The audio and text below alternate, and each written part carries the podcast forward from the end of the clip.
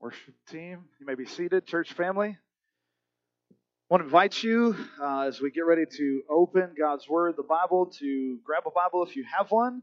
Turn to the Gospel of Luke, chapter 2. If you don't have a Bible, we invite you to use the Pew Bible there in front of you.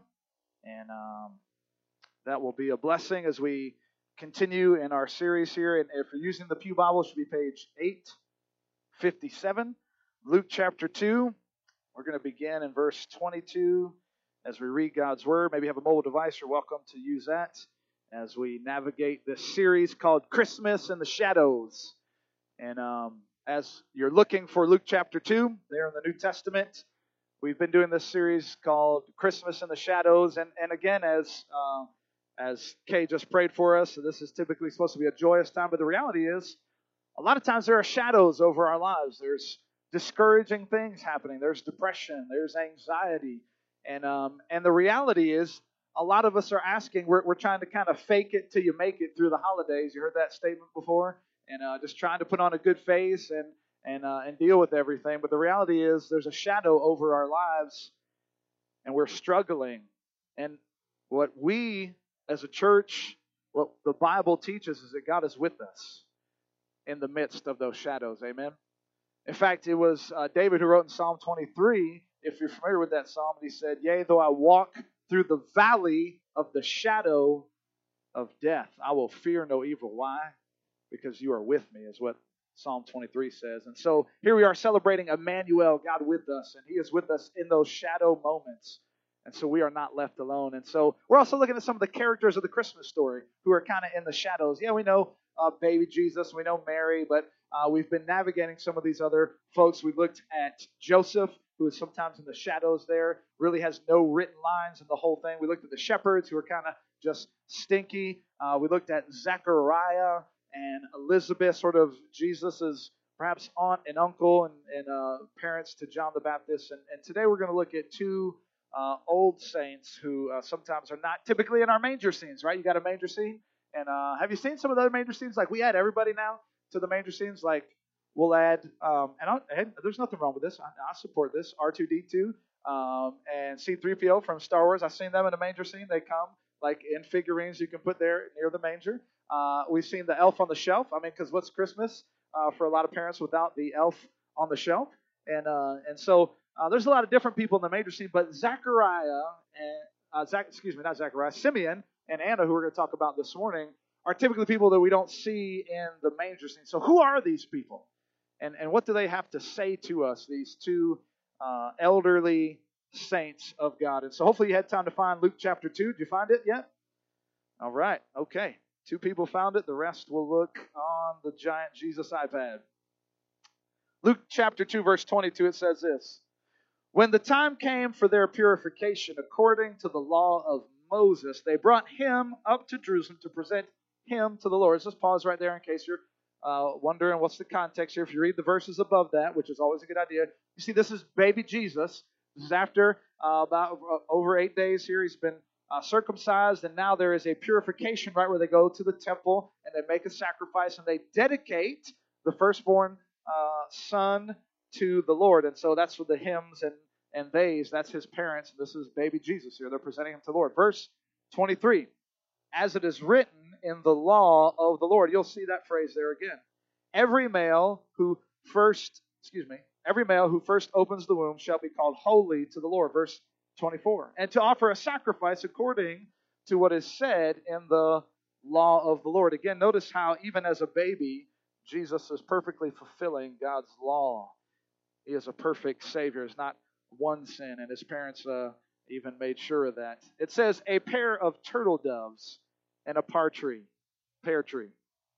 No, it says, or two young pigeons. I always wondered if, if the two turtle doves came uh, from this verse here. I don't really know, to be honest with you. And um, uh, by the way, here, uh, this is a sacrifice, and this, uh, in fact, shows perhaps the social economic status of Mary and Joseph and Jesus. Uh, a, a, a well to do family, or a family that was at least middle class, would, would make a sacrifice of a lamb um, or uh, most likely a lamb. And, and the, this is sort of the poverty sacrifice. If you couldn't afford, um, you would then make a sacrifice that was a little bit cheaper, the turtle doves or these um, pigeons there, as as it were. And so this is just again kind of reminding us of, of the state that Jesus was born in and uh, and the and the background of his family. And so keep reading with me, verse 25. Now there was a man in Jerusalem whose name was Simeon, and this man was righteous and devout, waiting for the consolation of Israel. And the Holy Spirit was upon him. And it had been revealed to him by the Holy Spirit that he would not see death before he had seen the Lord's Christ. Verse 27 And he came in the Spirit into the temple. And when the parents brought in the child Jesus to do for him according to the custom of the law, he took him up in his arms and he blessed God and said, Lord, now you are letting your servant depart in peace according to your word. For my eyes have seen your salvation that you have prepared in the presence of all peoples, a light for the revelation to the Gentiles and a glory for your people Israel. Boy, if, if you're a, a new parent or if you remember how it is to be in those new parent days, this probably would have freaked you out, right? Just going to church and some uh, gentleman comes up and takes your kid and starts, you know, prophesying. And um, as as some uh, Christmas family experience, you know, don't touch new babies because you give them diseases like RSV, and so that's always important to, to be careful about washing your hands before you touch new babies. Um, so I'm, I'm, sure Mary and Joseph like, what is about to happen with this guy taking our kid? And uh, but this was a good thing that happened here with Simeon as he gave this prophecy and, and this reminder. He knew who this Christ child was. And then there's one other character in the story here as we navigate what um, Simeon says to the, the parents there. He says, and his father and mother marveled at what was said about him. And Simeon blessed them and said, to Mary his mother, Behold, this child is appointed for the fall and rising of many in Israel, and for a sign that is opposed, and a sword will pierce through your own soul also. Kind of that prophetic reminder that Jesus Christ would die, and, and Mary his mother would be quite brokenhearted of that. So that the thoughts from many hearts may be revealed. And then, verse 36, it says, And there was a prophetess, Anna, the daughter of Phanuel from the tribe of Asher. She was advanced in years, having lived with her husband seven years um, from when she was a virgin. And then verse 37 says, And then as a widow until she was 84, she did not depart from the temple, worshiping with fasting and prayer night and day. And coming up at that very hour, she began to give thanks to God and to speak of Him to all who are waiting for the redemption of Jerusalem. This is God's word, family. Let's pray. Father, as we gather around your word written for us, inspired by the Holy Spirit, inerrant and true, God, speak to us through your word, through the power of your Holy Spirit. I ask that you'd help me, a sinner, communicate your truths today. And I pray for all of our hearts, God, that we would uh, be and have our eyes opened, have our hearts warmed to see and to savor Jesus Christ more and more, especially during this Advent season. God, we pray that you would do that great work in us. Father, we glorify you today. And I just want to encourage you as you're sitting there in your seat to have a little conversation with God. Would you do that right there? Wherever you are in your spiritual journey, would you just say something to God like this in the quietness of your heart to say, Lord, speak to me today? Lord, speak to me today. And say this Lord, give me ears to hear. Lord, give me ears to hear. And I'm ready to obey. I'm ready to obey. Father, may the words of my mouth and the meditation of all of our hearts be acceptable in your sight, our rock and our redeemer. In Jesus' name we pray. And everybody said, Amen. Title for today's message is Longing for Christmas. I know all the kids are longing for Christmas. Maybe the parents are longing for Christmas to be over maybe you're not in any of those camps. Maybe it's just been another year. Maybe there's been some difficulties. But I want us to focus on these two old Jewish saints. And um and, and I'm I'm struck by this question. Why did God choose them? Why did God choose these two saints to reveal himself? And why did why did Luke put them in the gospel for us? so that we would learn something from them. Because again, it's often uh, we, we don't talk about them at Christmas time, Simeon and Anna. And um and and before we get going too far into the texture, can we just give a shout out to all the senior saints here at Plaza? Senior adults working hard, loving Jesus, loving other people. Can we just give five seconds to give those our elders a round of applause? I just want to thank the Lord for them.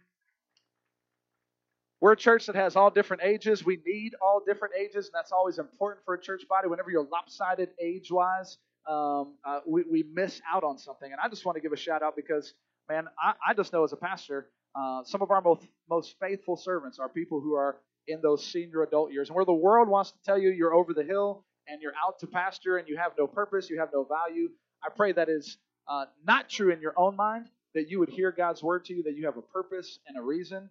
And uh, we're so thankful for you. Uh, you have a mouth. Um, you may you somebody like Pastor, I can't get out. I'm sorry, I can't come to this event. I can't do these things that I used to do. And listen, that's okay. There's a season for everything. But you've got a mouth.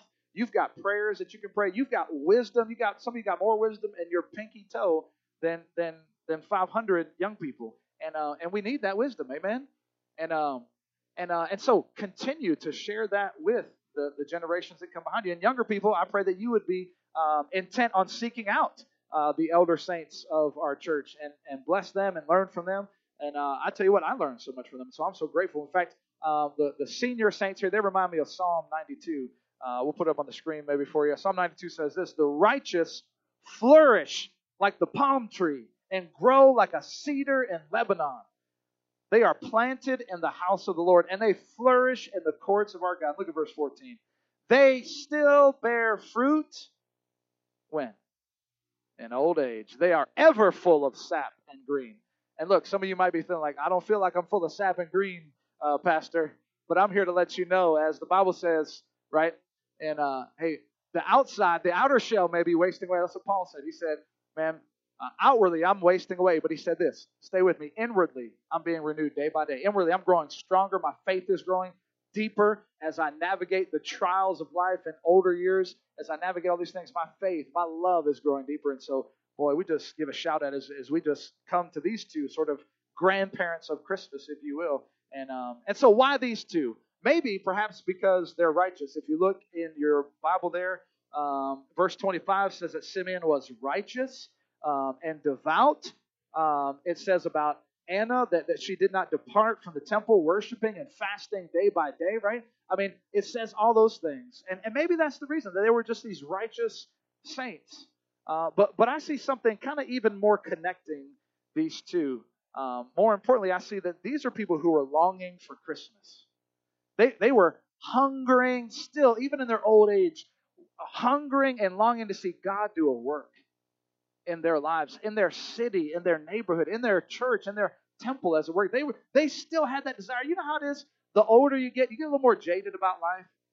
You kind of like been there, done that, got the T-shirt, you know. And um, and there's something, especially about children. I'm not I'm not saying that um, we should be immature like children, but there's something about children, especially at Christmas time, that teach us about faith and that longing, and that anticipation. In fact, the word Advent means this period of waiting and longing.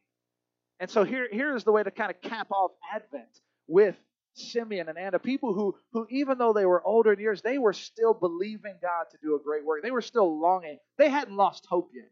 You know how our world can just be hopeless? These people still had great hope. No, God is on the move. We hadn't heard from him in a long time, but I'm here to tell you God has made promises, and I know he's going to work. And boy, thank God for their faith. Amen. Look, look, if if you will, again at verse 25, right? And it says, Simeon, this man was righteous and devout, waiting, waiting for the consolation of Israel. That's the verse I want you to focus on. He was waiting for the consolation of Israel. And, and then as we look at Anna in verse 35, it says, the, the, the, verse 38, excuse me, the verse we read at the end, it says she was waiting for the redemption of Jerusalem. And so they knew that God was on the move, and they had this longing, and they were waiting for this. And so the question I want us to, to ask today is how does God prepare our hearts for Christmas? How does God prepare a human heart to receive Him for who He really is? Have you thought about that? How does God prepare hearts for that? The answer is this God prepares a human heart to receive Christ by stirring up these longings, these desires for consolation and redemption that, listen, that can only come from Christ, that the world can't meet. No matter how much the world offers us, there is a longing in every human heart, young and old, that can't be met by this world. Amen? And so there is in us, let me just read that to you again. The answer is, is God prepares a human heart by stirring up a longing for consolation, for redemption that can only come from Christ. A deep and insatiable longing that can only be filled by Him, that nothing in this earth could fill. There is this longing, there is a craving. And so let's let's let's get to know your neighbor a little bit more and, and ask them. Say, reach over to your neighbor, say, are, are you longing for Christmas? Yeah, it's okay. Don't be shy. Are you longing for Christmas? You can be honest about your answer too. You can say, I, I kind of want Christmas to be over. Right? Some of you have said that. It's okay. This is a safe place. We take the Scrooges here too. The Grinches and Scrooges all welcome. Are you craving? Are you craving Christmas? You may be familiar with the song Oh Holy Night, where it says, Long lay the world in sin and error pining. I never knew what that word meant. And all I could just picture is like a pine tree or a pine coffin every time I sing that song, and that's just not the words I want to have. I don't want to picture a coffin like while I'm singing Christmas carols, you know. And um, but that word pining is the same word for longing. It's this ache. It's this ah. It's this man. Stuff is not right in my life. My life has been hard. Stuff is not right in our world, and I'm longing for something to be different. Stuff is not right in my body. Stuff is not right in my family. And I am yearning, I'm agonizing for a better place, for a better situation. And there is this longing, this ache, this pining inside of all of us, but a longing for Christ. We often try to satisfy it with many other things, don't we? But it's really an ache, a longing for the only thing that can truly satisfy. I'm reminded of the words in Hebrews chapter 9. Hebrews chapter 9, the writer of Hebrews says this, verse 28, and uh, I think we'll, we'll put it on the screen. It says, So Christ, having been offered once to bear the sins of many, will appear a second time, not to deal with sin, but to save those who are what? Eagerly waiting for him. There should be an eagerness, a longing, a desiring, an ache for Christ. Paul wrote over in 2 Timothy 4, he says, Henceforth there is laid up for me a crown of righteousness, which the Lord, the righteous judge, will award to me on that day. And not only to me, but also to all who have what? loved his appearing. Some translations say longed for his appearing. Do you long for the appearing of Christ? Are you going to get a crown on that day, sir, ma'am? Are you like a Simeon or an Anna where you are just, man, you can't wait to see Jesus? Maybe some other Christmas songs can help you. I prepared a few for me to sing to you. I hope that's okay. We were doing karaoke at a youth party uh, this Friday night. I feel like a great pastor when they invite me back to the youth parties now feel at home with the teenagers, and I appreciate that. But I don't think they invited me because I was the pastor or because I'm cool. I think they just used me for my kids. And uh, that was the only reason I got an invitation because my kids were going. But me and Miss Dusty and Donnie, we, we did some karaoke. And uh, let me tell you, karaoke is a fun thing. And um, but then as I started to sing, they, they all had comments about my singing. So I, I, I got a few Christmas songs. I'll take you back to 1965. Um, with the Rolling Stones. Maybe you didn't know that they wrote a Christmas song, but it goes like this. me, me, me, me, me. Let me just clear my throat there. Uh, you guys help me. You guys help me sing this. Y'all ready for this? I'll do the first part. You do the second part. It's real easy. You guys ready? Rolling Stone said, I can't get no. Wow, y'all did so good. I was worried. I was like, I'm not sure how this crowd is. You guys know that one? right? But he goes on, I can't get no. And, you know, it's just satisfaction, right? Okay, we can go through the whole deal there. Because I try and I try. You didn't know that's a Christmas song. That was the song that Simeon and Anna were singing. They're waiting for Christ. And they're saying, I can't get no satisfaction in this world until he has come and filled with my heart.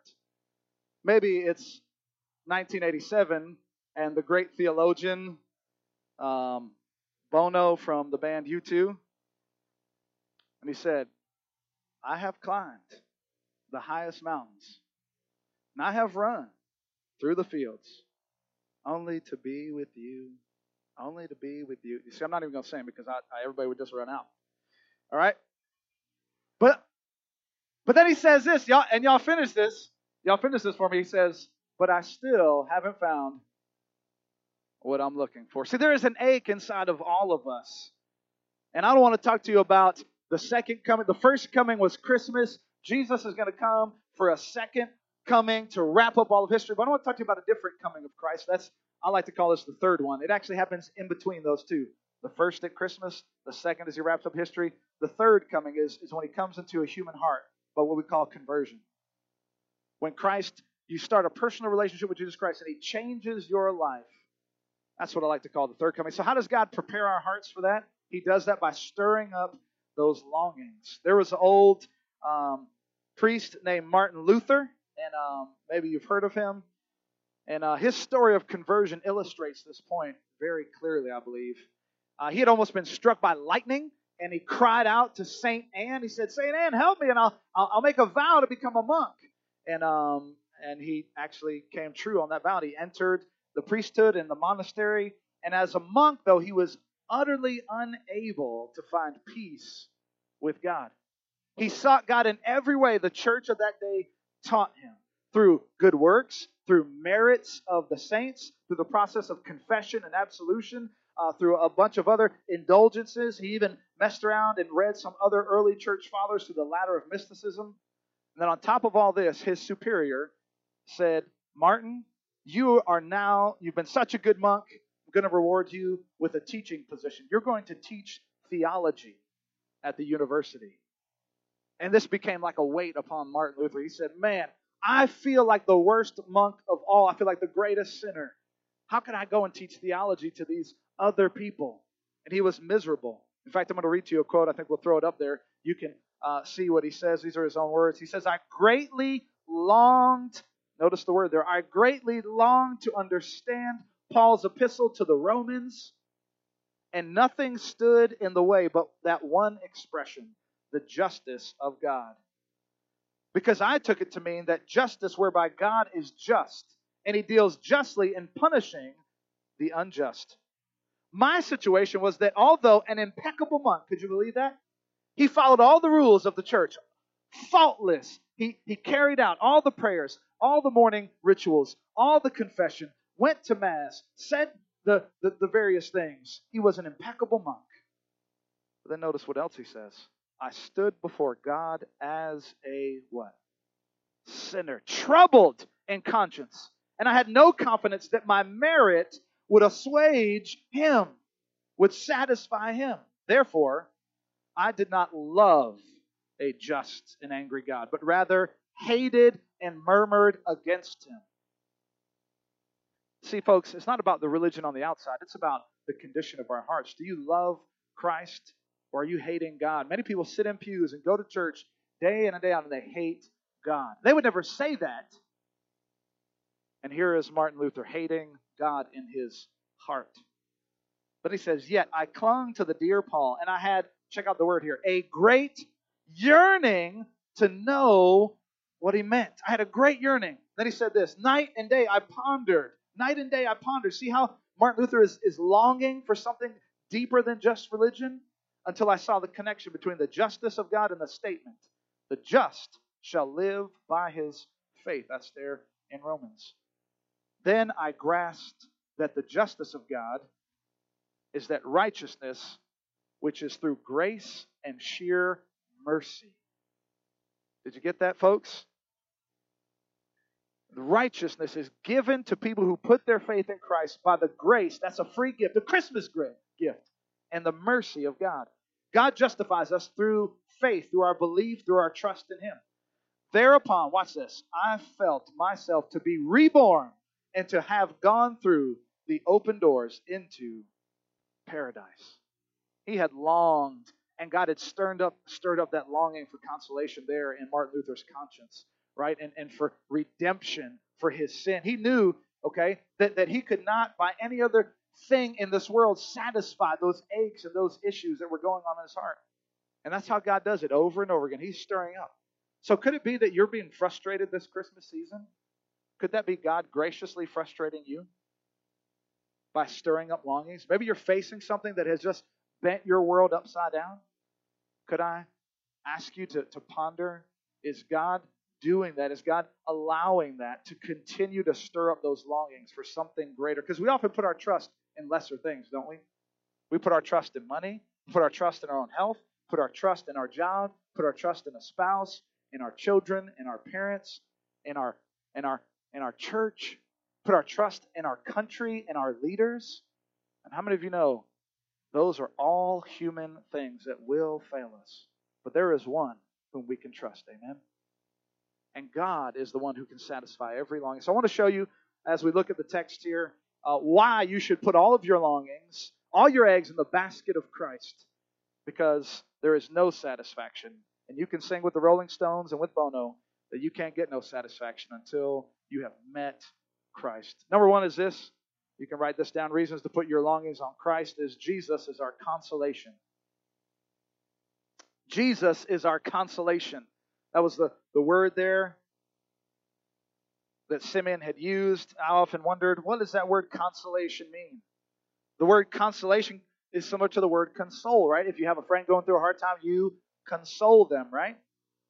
And um, and the word actually means comfort received by a person after a loss, a disappointment, or it means to alleviate grief, a sense of loss, or to alleviate trouble that is surrounding you. Look with me at verse 25, where this is exactly what Simeon says. It says, Now there was a man in Jerusalem whose name was Simeon. This man was righteous and devout, waiting for the consolation of Israel. The word consolation in the Greek actually is the same word used for the Holy Spirit in, in the rest of the New Testament. The word for the Holy Spirit is paraclete. Ask your neighbor, say, Do you have a paraclete? That's how I like to remember that. You can go ahead, go ahead and ask him, Do you have a paraclete? That's the Holy Spirit. Do you have the paraclete? Do you have the paraclete? Do you have the Holy Spirit? That's with you. In fact, the word paraclete means one, it actually means comforter or consoler. Jesus, uh, elsewhere in the gospel, says, I'm going to leave, but I'm going to send you a comforter. Not a blanket, folks, but I'm going to send you a comforter to be with you. And it actually means the root word comes from one who comes alongside you. He comes alongside you, and that's what the Holy Spirit does to console us, to comfort us in our in our grief, in our loss. Some of us, we are so anxious, if we're honest, right? We are so overwhelmed by the things of this earth. We worry and we worry and we worry. We worry about what other people think about us. Worry about where we are in our stage of life. Am I in the right place? Do I have enough money for retirement? Am I going to make it? Worry about getting enough exercise and eating right. I worry about keeping in touch with friends and family members who live elsewhere. Worry about drinking enough water. Worry about my career and will I be able to make a career change? We could go down the list, right? Some of us are sad and lonely and depressed because of things. Some of us have faced great trauma. Some of us have faced family separation. Some of us just, man, we are we are dealing with a diagnosis that, that just got recently that the doctor called and your heart sunk. And there is a need for consolation, right? Some of us just hate ourselves, if we're honest, right? We hate ourselves. We say all day long falsehoods from the pit of hell. And we say, I'm nothing. I'm an idiot. I'm too this. I'm not a good enough Christian. Too fat. I'm too needy. I'm too loud. And we go about all these things, listening to the voice of the enemy, condemning ourselves and hating ourselves. And we need consolation. Amen. We need comfort, someone to come along, not with cheap comfort, right? Not with a Pinterest board with just some encouraging sayings. And I'm not saying there's anything wrong with having a Pinterest board for encouraging sayings. That's a good thing. But you know that comfort's not coming from there. It's got to come from a place that's deeper. Amen. We try so many things to comfort ourselves when we feel bad, don't we? When we feel lonely and depressed, when we feel that ache inside of us. Many of us, we eat, especially this time of year, and we eat and we eat, and we eat some more.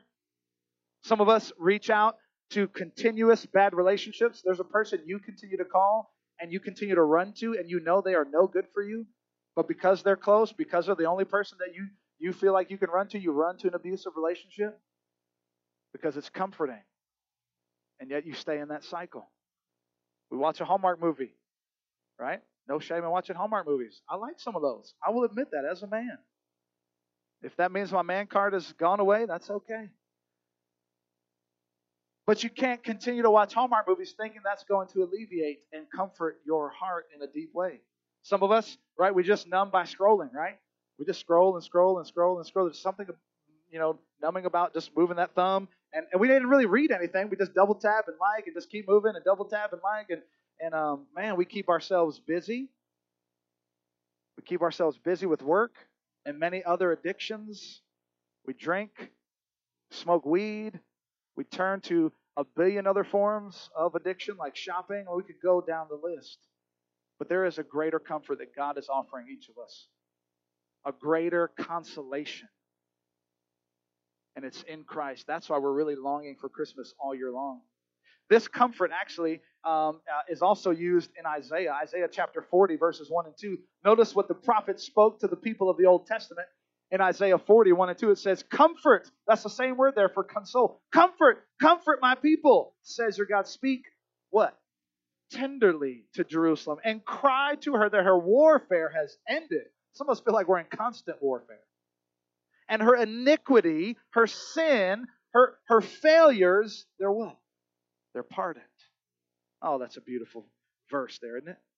Consolation is the application of God's tender mercy, of God's gentleness to a war weary people, to a sinful and broken people, a guilty people.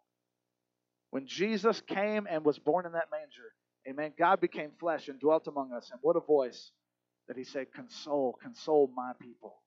That's a beautiful thing. God's anger is past. Consolation that our Heavenly Father is here with us. Our sins are pardoned. And as Micah says, in fact, do we have that verse in Micah? Did we put up Micah 7? No? If it's not there, that's okay. I'm going to read it to you. It says, Who is a God? Our brother Pete was, was it is out there. He was quoting this this morning, I believe, as we were praying before the service. Who is a God like you, pardoning iniquity and passing over transgression for the remnant of his inheritance? He does not retain his anger forever, but he delights, he delights to show what?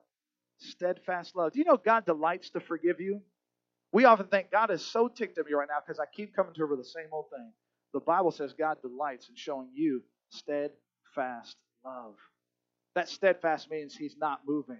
Amen. He will love you like no one else will. If you're lonely, if you're looking for a, a, a spouse, for a boyfriend, a girlfriend, there is a, a consolation that no other earthly human could fill. Then verse uh, 19 says, He will again have compassion on us. Watch this. He will tread our iniquities, that's our sin, underfoot, and He will cast how many of our sins? All of our sins where? Into the depths of the sea. that, if that's not a verse for you to memorize, I don't know what is. My pastor, Pastor Lee, used to be the pastor here for about 30 years, and he said he would add to this verse, and that's okay. It was a, it was a good, friendly ad, not adding to the Bible in a bad way. And he would say, he would put up a sign that says, no fishing. All your sins are cast into the depths of the sea, and there's a sign that says, no fishing. So don't go digging up your old sins again. Let God remove them from you. But you've got to engage in that personal relationship with Him. Now, somebody says, what about this verse, the verse that you're reading, Pastor? This guy, Simeon's, this, this, this old man is waiting for the consolation of Israel. Some of you are thinking, I'm not Israel. I'm not Jewish. Well, look with me at the rest of the text there in verses um, 29 or verses 30, I believe. This is uh, Simeon's phrase. Back in the Gospel of Luke, he says, Lord, now you are letting your servant depart in peace according to your word, for my eyes have seen your salvation that you have prepared in the presence of how many people? All people, a light for the revelation of the Gentiles and for your glory. Jesus came for everybody, folks. So if you're thinking, well, did God come for me? Nobody is exempt. Nobody is ex- excluded from the consolation that comes through Jesus. Doesn't matter your past. There's no sin too great, sir, or ma'am, or child. There's no sin too great that God would not forgive you. Run to Him. So, point number one is this Jesus is our consolation. Do you need that comfort and that consolation?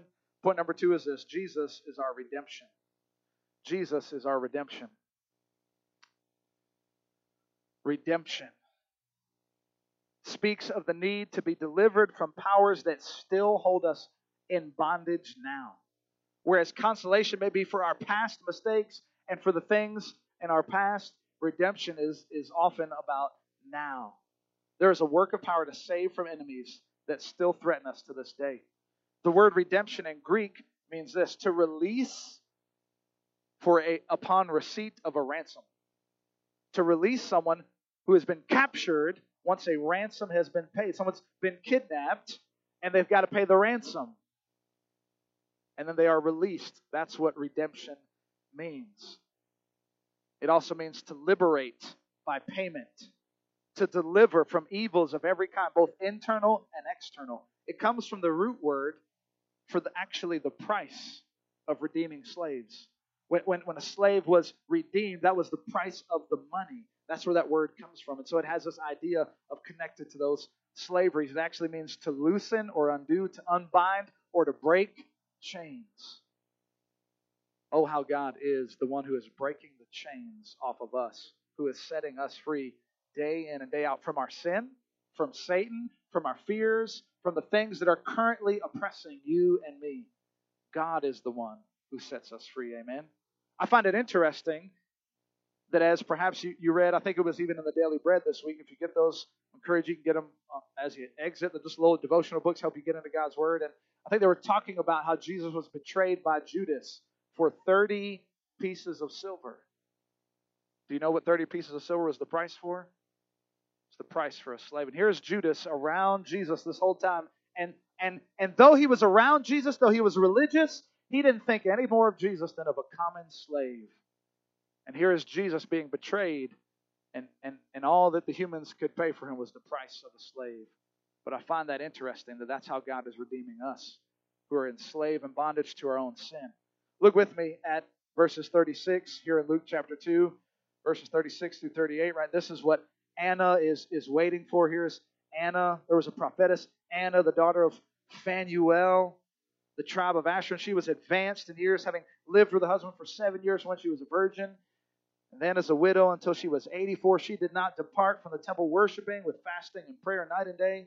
And coming up at that very hour, she began to give thanks to God and to speak to Him, speak of Him to all who were waiting. Notice, uh, and is she speaking to people in the temple too? There was a group of people waiting for the what? Redemption of Jerusalem. Oh, how God is redeeming us. Do you long to be free? Do you long to be released from sin, from the pain that your body is in? Do you long to, to have the chains of, of your fear, of your anxiety, of your addiction broken? Anger, lust. Some of y'all are preparing for people to come over, and you know you just can't stand your sister. Right? You can't stand her. The way she brags, the way she does this, the way she does that, she's going to be sitting in your living room and, and you're and, and, and you don't know why. You've tried to ask God to help you with this, and you just see with that because you know she's gonna say something, and you're just you can't stand it anymore. What would it be like to be free from that? To just let your sister be, and it doesn't bother you one lick. That's redemption, folks. That's the breaking of the chains of anger, of, of, of years, years of, of bitterness between you and a family member that have been going on. The tit for tat, and these remarks, and his remarks, and her remarks. What would it be like to be free from that? Man, why does it make you so angry? For some of us, we fear what others are thinking of us, the pressure to get Christmas all right, the pressure to make everything look right, the decorations, the food is mounting. Some of us, especially our teenagers, man, we appreciate you guys, but there is a pressure upon you guys to look a certain way. And, and all of us have felt that to know what it's like to get acne and to be like, I wish I could just hide my entire face, right? To, to hate your nose and your ears and your hair and wish you had someone else's hair, and someone else's teeth and nose. And, and, you, and what would it be like to be free from that bondage that is just constantly attacking you? There are many other bondages. To know that you're loved unconditionally, regardless of how your family's treated you, or your grades, or your or your uh, bank account. To know that God is for you and so there is this redemption, the setting us free. Oh, what a beautiful thing. This word redemption is, is only uh, used here in the Gospel of Luke back in chapter 1. If you guys remember Zechariah, John the Baptist's father, he actually used this word in Luke chapter 1.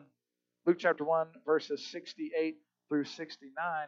he, he begins to quote and he goes on. This is the, the poem, the rap song I said the other week that Zechariah wrote.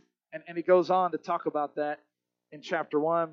And he says this beginning in, in verse 68 and 69. But he uses that same word. He said, Blessed be the God of Israel who has visited and redeemed his people. And he's raised up for us a horn of salvation in the house of his servant David. He's, he's raised up a horn. This idea of a horn is strength. This idea of redemption is God freeing you and giving you the strength you need to face every day and every night as you prepare for Christmas this week. Know and seek Christ, church. So, as we wrap up and we prepare, do you need consolation? Those longings in your heart for healing and restoration from your past losses and miseries in life, the grief, the loneliness, the abuse, the disappointment? Do you need redemption? That power to overcome those things that are chaining you? You'll find it in no place else than in Jesus Christ. I want to close with this quote from C.S. Lewis, brilliant man, writer the Chronicles of Narnia and many other books. But this is what he said. We'll put it on the screen. It says The Christian says, Creatures are not born with desires unless satisfaction for those desires exists. A baby feels hunger, amen? Some of y'all know that all too well. Well, there is such a thing as food. A duckling wants to swim. Well, there is such a thing as water. And then he says this If I find in myself a desire which no experience in this world can satisfy, the most probable explanation is that I was made for another world. Can I just let that sit there for a second? If I find in myself a desire for which no experience in this world can satisfy, the most probable explanation is that I was made for another world. See, even in this room, there are some of you who everything is going right. Everything is perfect. Your finances are great. Your family is great, but there's still a deep longing inside of you that has not yet been satisfied, even though everything is perfect. That's because you were made for something else. He continues If none of my earthly pleasures satisfy it, that does not prove that the universe is a fraud. Probably the earthly pleasures were never meant to satisfy, but only, watch this, to arouse it, to suggest the real thing. That would be Christ. If that is so, I must take care, on the one hand, to never despise or be unthankful for these earthly blessings, right? And on the other, never to mistake them for something else, which they are only a kind of copy or an echo or a mirage. Do you see what he's saying there? He's saying these blessings, I can't see my family, I can't see my finance, I can't see the Christmas celebration as the thing, as my idol. I've got to see it as a copy. And oh, that is pointing me to Christ. It's an echo, it's a mirage. Then he says this I must keep alive in myself the desire for my true country, which I shall not find till after death. I must never let it get snowed under or turned aside. I must make it the main object of life to press on to that country and to help others do the same. May I challenge you this Christmas to press on to the country which you have been made for, to the person for which you have been made for, Jesus Christ, that no earthly thing the greatest gift, and we say this all the time, but we have a hard time believing it. The greatest thing that any person can receive this Christmas is Christ. He truly is the greatest gift. Why? Because he satisfies longings that nothing on this earth could satisfy. And we will search and we will scratch, but until you have found it in Christ, you will continue like the Rolling Stones, and you won't get no satisfaction. So let's pray and we'll respond to God. Let's heads bowed eyes closed. Father, we come to you in the name of Jesus. And Lord, I want to pray for all of us. Every situation is different here, every family member different. And Lord, each of us have longings that are stirred up that can only be met by you. So I pray this Christmas for myself, for my own family, for this church family, God, that we would set our affection and our desires on Christ. Oh, God, that you would do that in us. Oh, God, that you would do a mighty work and you would you would, as you are so gently, so graciously peeling our hands off the idols that we cling to, idols that we trust in for security, idols of, of money, idols of our homes, idols of our own self pride and arrogance in our ability to do things. God, thank you that you give us something worthwhile to hold. An infinite God, wrapped in flesh, coming to us in the humble form of a manger. Thank you for that. I pray for the person here who does not have a relationship with Christ. They may be religious, they may have been in church every day, like Martin Luther.